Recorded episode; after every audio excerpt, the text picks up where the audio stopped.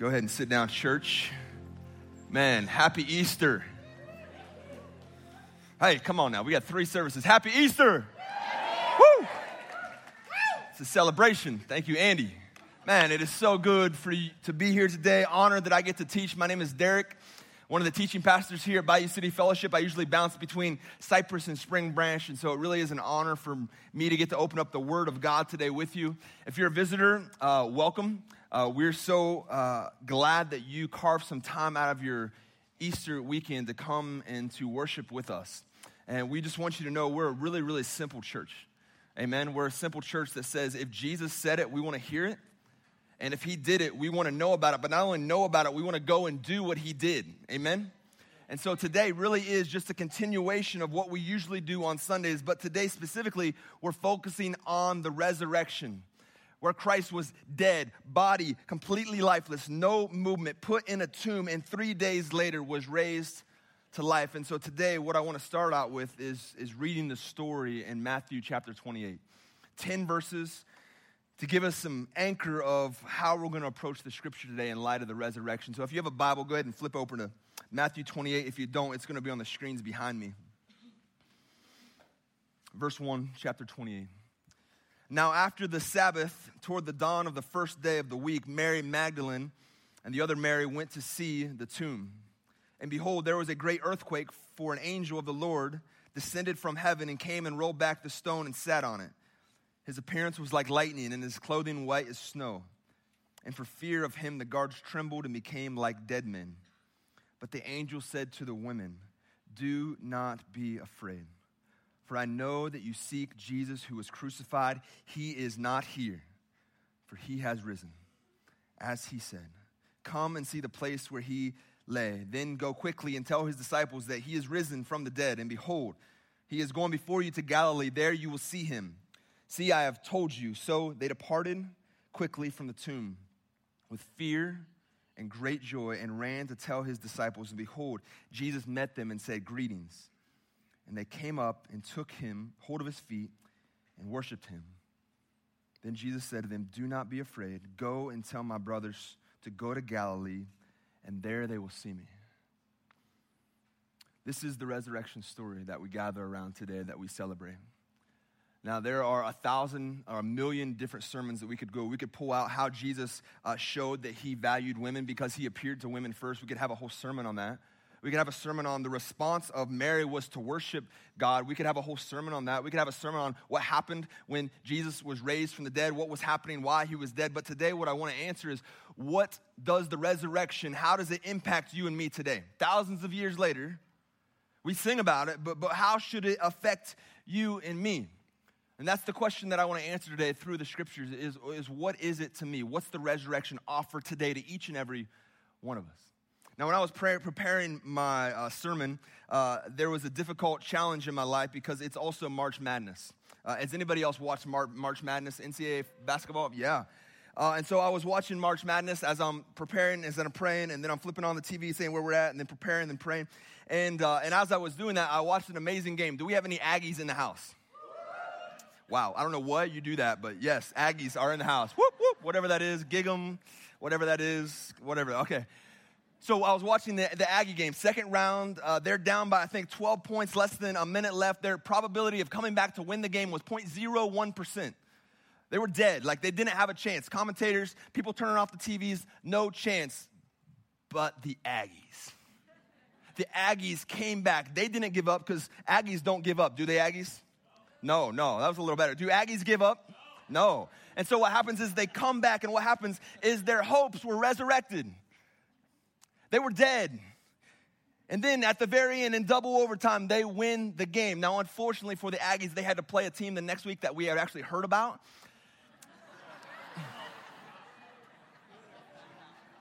And it didn't quite turn out so good for them.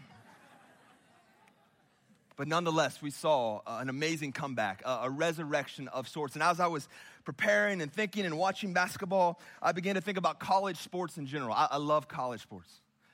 And so as I was thinking about college sports, I was thinking about my time playing college sports, where I played football in college. And so I start reminiscing about all the amazing things that I got to do and be part of. And as I was reminiscing and then praying and then preparing and reminiscing and watching some TV, that's just how the pastor kind of rolls, I was thinking about my locker and how my locker in football really changed everything, because when I went to college, I decided not to play football at all. And so the first 2 years of my time in college, I would watch from the next to highest seat in the horseshoe with my soon-to-be wife, and we would watch the game on the field. In every game, I wanted to be down there, but I wasn't, because I was just a fan. But the time when I walked on the team and made the team, and the day I come in into the facility, and they said, "Derek, here's your locker." That day is so special to me, because when that happened, my identity shifted. I was no longer on the outside. I was on the inside. I was no longer a fan. I was a player. And as I got to my locker, they began to give me some equipment. And so they gave me a helmet.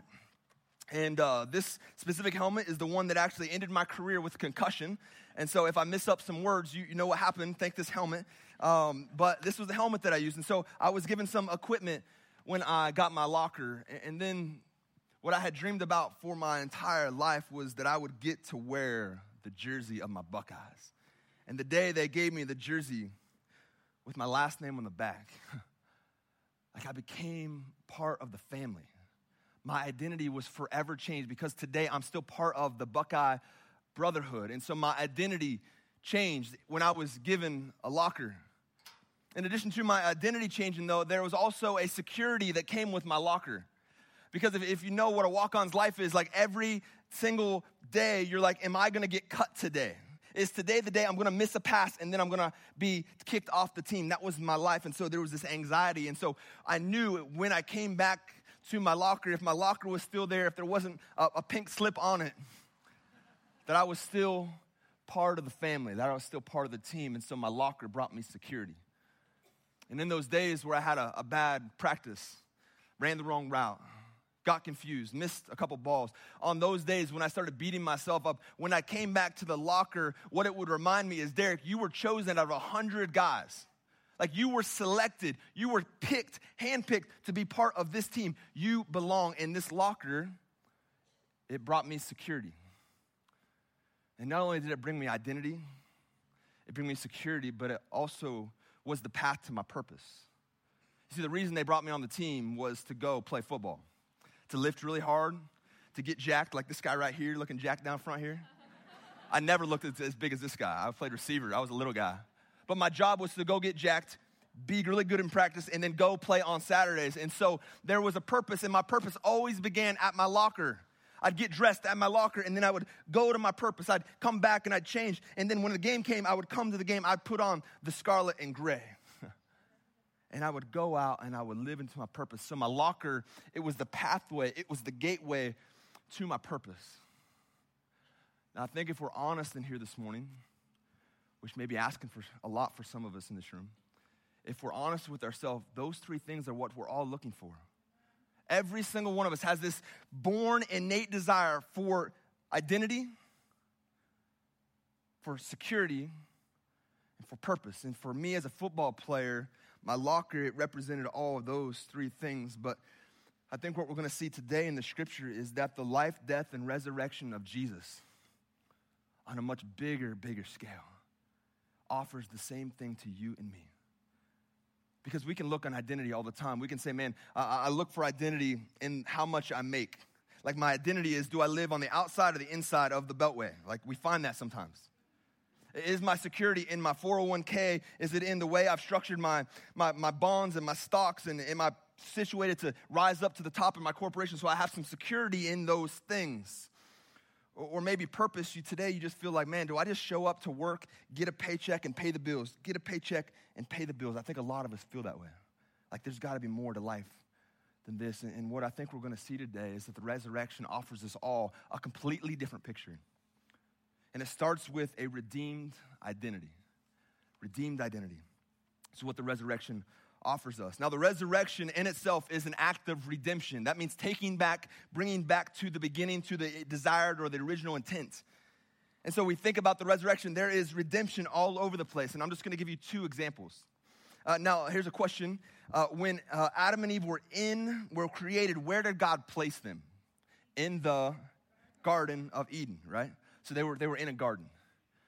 And it was in that garden where Satan tempted them with something. God said, hey, you can do anything you want, everything you want, just don't eat of this one thing. And Satan said, hey, if you eat of that, then you're going to become like God.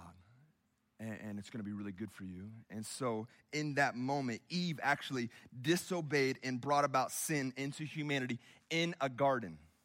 Disobedience in a garden. Now fast forward a little bit. Jesus, before he was taken a prisoner, before he was crucified, he also was in a garden. And what did he do?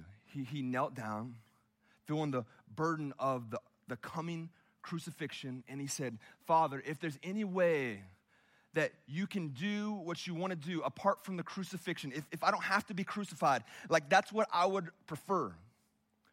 But nonetheless, not my will, but yours be done. Do you see the redemption? See, a disobedience started in the garden, but Jesus redeemed that, and he said, it's going to end with obedience in another garden. That's redemption. And then just think of what did the fruit come from that was tempting to Eve? It came from the tree of good and evil. So it was a tree that had fruit that enticed Eve to disobey God and to be self-centered and to take it for herself. A tree. Now fast forward back to Jesus. What did Jesus die on? A cross. And where did that cross come from? A tree.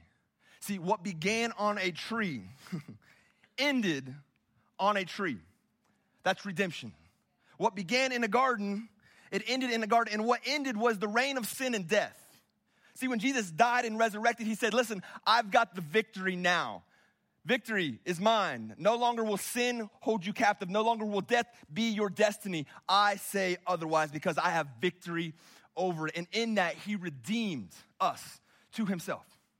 And in the midst of that, he actually redeems our own identity. Check this out in Colossians. This is what it says. Colossians chapter 1, verse 13 and 14. It says that he has delivered us from the domain of darkness, listen to this word, and transferred us to the kingdom of his beloved Son, in whom we have redemption, the forgiveness of sins. Did you catch that word, transferred? That he redeemed us. We were in the kingdom of darkness, yet Jesus came, died, and raised victory over darkness, and now he's transferred us into the kingdom of Jesus, into the kingdom of light. Do you see the redemption? And this redempted identity, it's all over the Bible. The resurrection brings about a change of identity to all kinds of places. Here's a few examples. Peter, before Jesus was crucified, he denied Christ 3 times. So Jesus, the denier of Christ, after the resurrection, he became Peter, the one who died for Christ. Do you see the change? Doubting Thomas, when he met the resurrected Jesus, became believing Thomas. You see that? Saul, the one who was called Saul, was the persecutor of the Christians. When he met the risen Jesus, he became Paul, the one who was persecuted for being a Christian. Completely 180. Redemption, bringing back to the original intent. And we see this in our lives as well, that through the resurrection, we are no longer sinners but saints. If that doesn't get an amen, I don't know what will. You, through the resurrection, are no longer sinners but saints. No longer enemies of God, but now you are friends of God. No longer destined to death, but destined to reign in abundant life.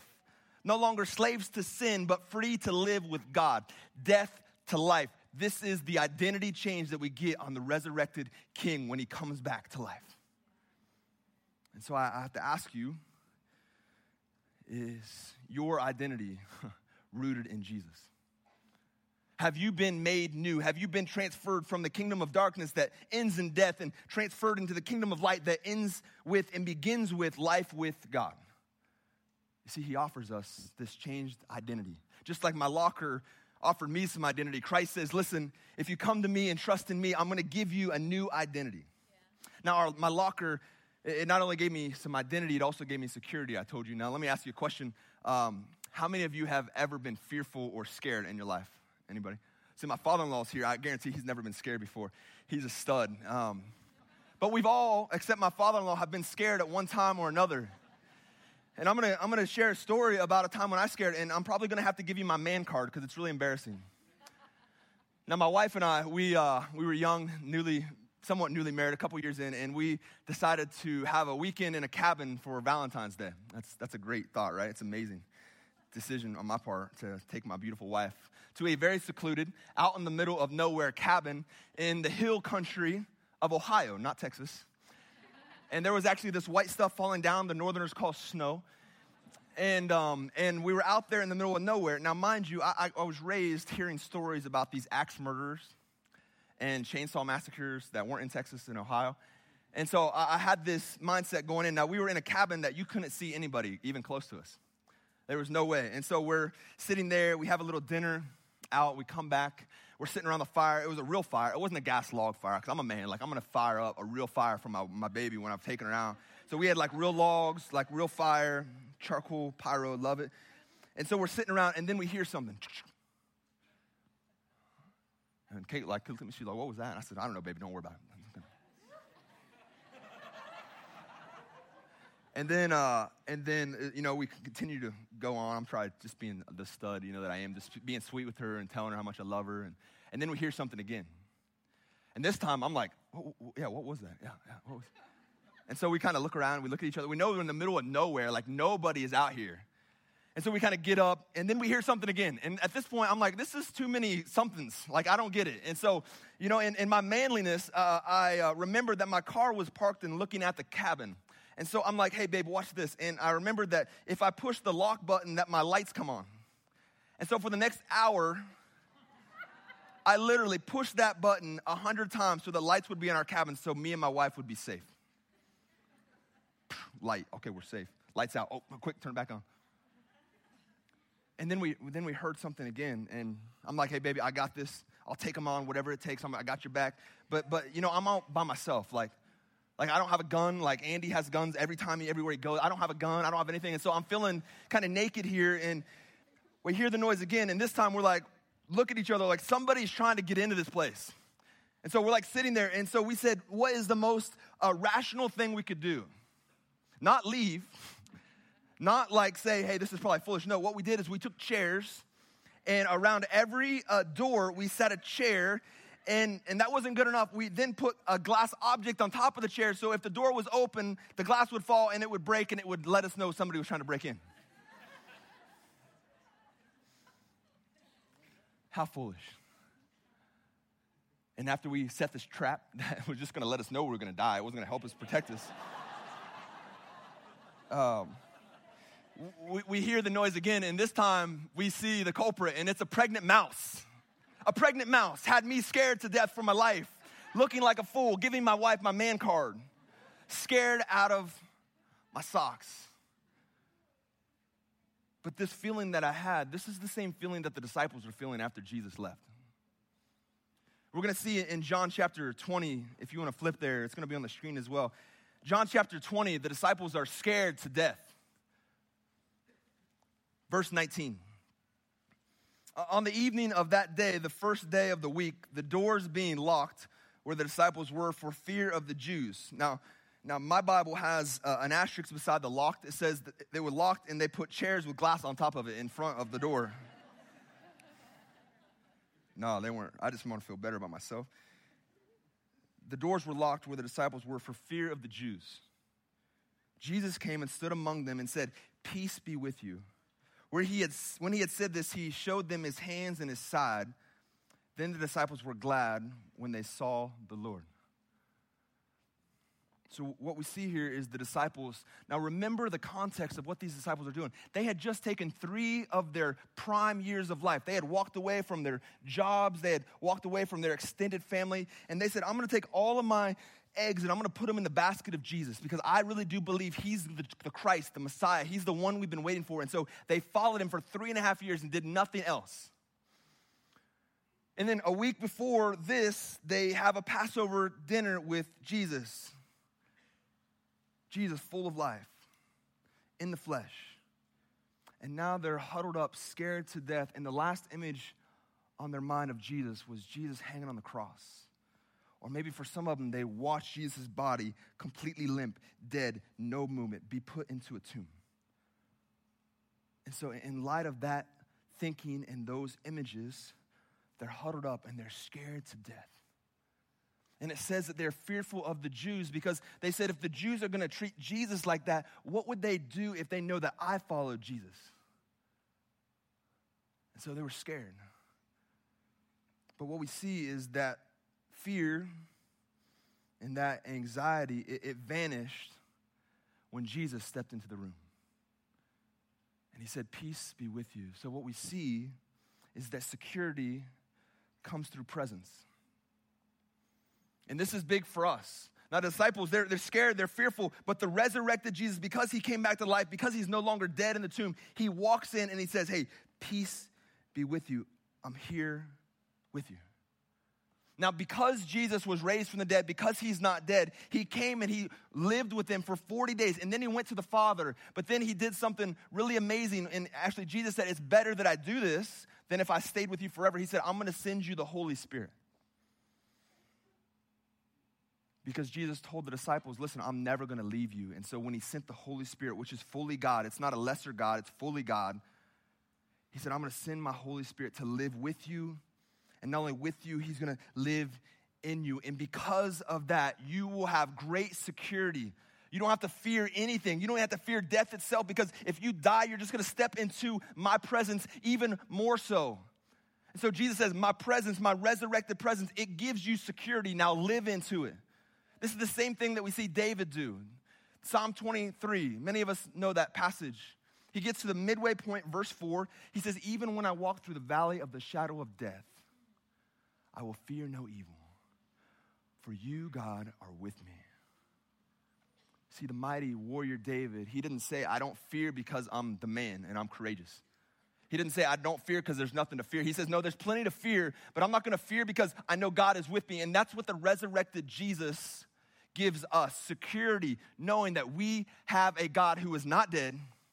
He is alive and he is living and he is with us. And that changes how we view everything. Our security rests in the presence of God and not our circumstance. The power of the resurrection, we know that God is with us. And if he is with us, then what shall we fear? After the security piece, we have the identity, we have security, and then the final piece, though, is our purpose. And we see just a little bit further in the story in John chapter 20, the next thing Jesus tells them in verse 21, he says, peace be with you, as the Father has sent me, even so I am sending you.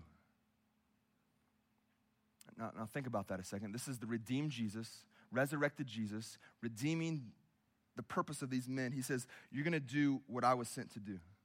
Now we've gotta ask the question, what was Jesus sent on this earth to do? That's the million-dollar question, right? I think we could say a lot of things Jesus did, but primarily he came to reveal the Father, God, fully manifested. When you see Jesus, you see God fully. Like he is the image, the perfect image. When you see him, you see God. The second thing Jesus did, he came to destroy the works of Satan.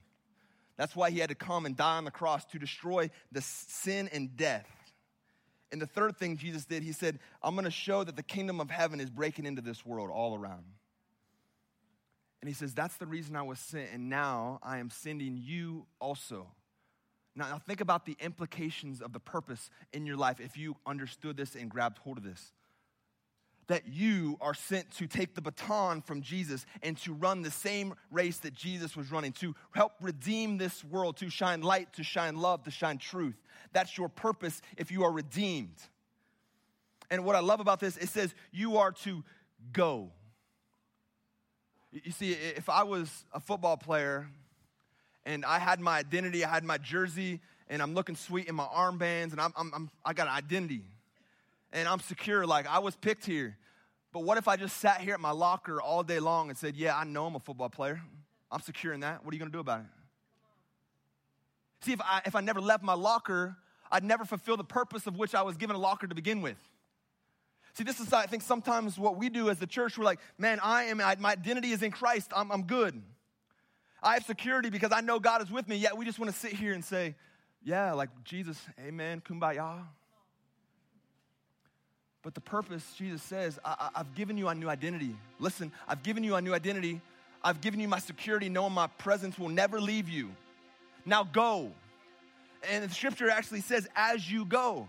So you say, Derek, where do I go? Do I need to go to Africa? Do I need to go to Iraq? Do I need to go to the Fifth Ward? Like, where do I go? And I would say maybe that's the answer, but likely not. Because what the scriptures say in Matthew 28, the Great Commission, it says, as you are going. As you are already going. Listen to this. The purpose is as you go to work, that's your purpose. As you go to the library, that's your purpose. As you go hang out with your friends, that's your purpose. As you go take care of your family, that's your purpose. As you come to church, that's your purpose. And your purpose is lived out when you live out love. See, that's the anchor that Jesus did everything. The redemption, the truth that he shared, it was all anchored in love. And so what Jesus is telling us today, listen, you've got a purpose to take the baton, to love, wherever you find yourself going. It may be Iraq.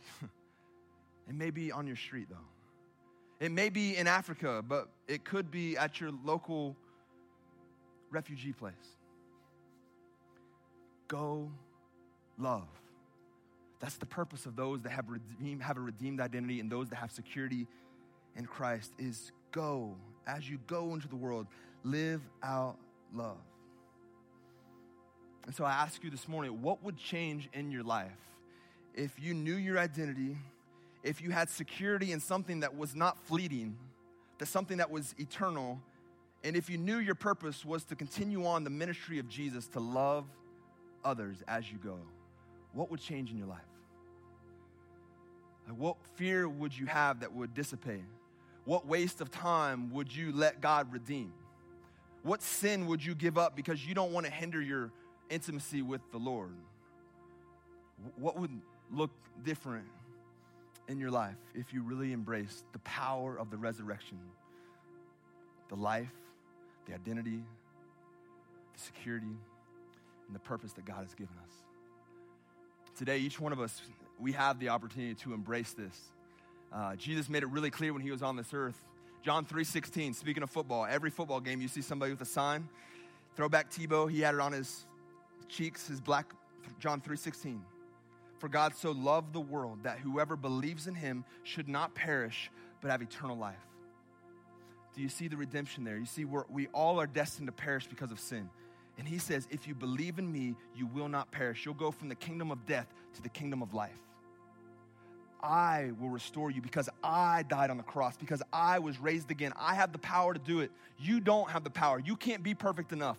You can't do it on your own, but I've already done it. So this is what we're called to do. If you believe in me, you will not perish. Huh. And you say, Derek, is it that easy?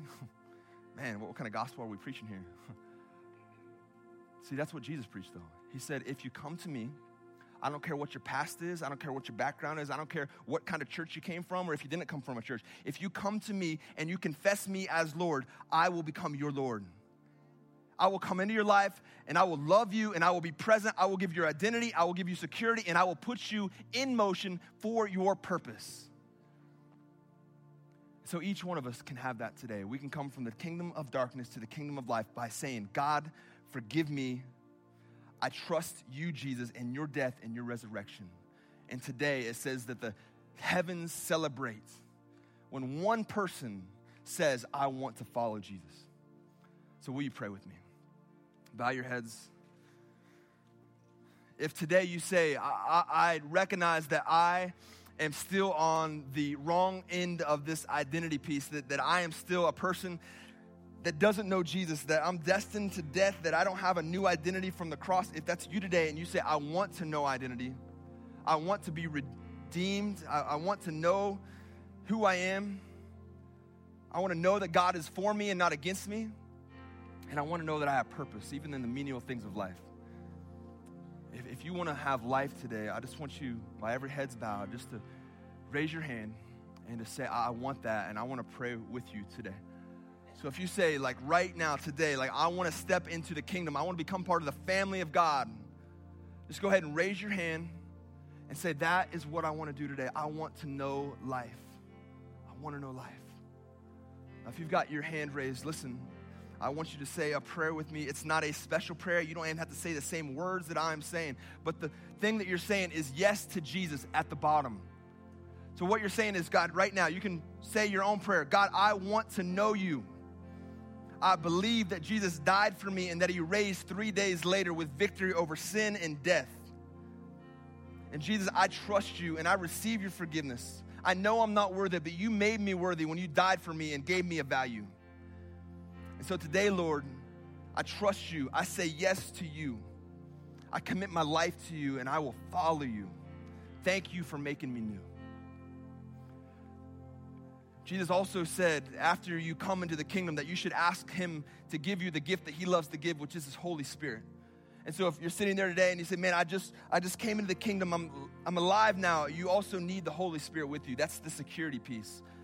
And so that is also given by faith. And so if that's you today, I just want you to say, Lord, fill me up with your Holy Spirit. Fill me up with your Holy Spirit. Let me know that you are near, that I don't have to fear because God is with me and in me. He's going to fill you up right now. So good, so good. You can go ahead and pop your heads up. Listen, if you raise your hand today, your life changed today, okay? You're no longer a sinner. You're seen as a saint. You're no longer an enemy of God. You're a friend of God, and that is news to celebrate. Amen? So good, so good. And listen, there were quite a few of you had your hands raised. Listen, this is what the enemy's going to do. He's going to call you and he's going to target you and try to downplay what you did today. He's going to come after you hard. And listen, a locker was never meant to be by itself. You hear me? A locker's never meant to be by himself. That's why you have a whole row of lockers, because being part of a family is not a solo gig. You're now part of this church, part of the corporate family.